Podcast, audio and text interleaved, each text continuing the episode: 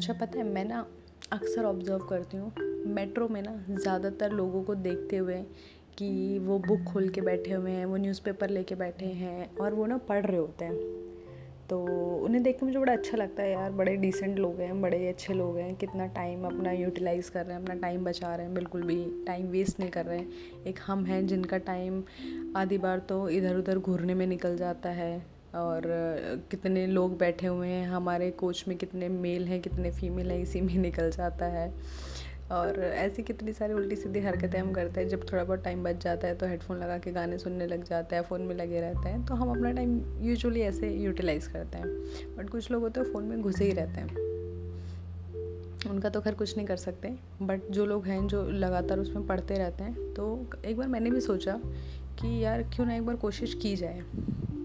तो मैं भी, हालाँकि मुझे अपना भारी बैग उठाना बिल्कुल नहीं पसंद है बट उस दिन मैं हिम्मत करके अपनी बुक लेकर के चली ही गई और मैं सोच के गई, आज हेडफोन नहीं लेके जाऊँगी। और मैंने अपने हेडफोन घर पे ही छोड़ दिए और उस दिन मैं बुक लेकर गई।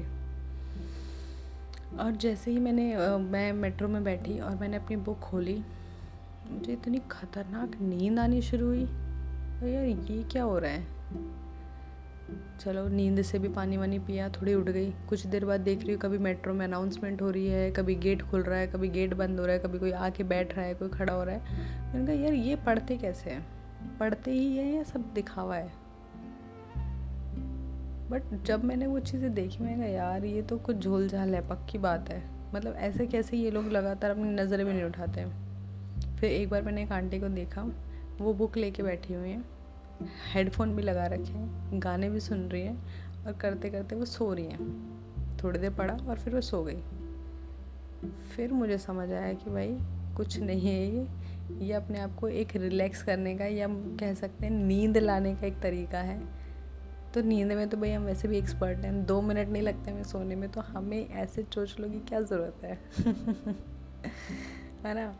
तो उस दिन के बाद से मैं बिल्कुल मेट्रो में कभी अपना बुक वगैरह नहीं लेके जाती हूँ, खोलती भी नहीं हूँ।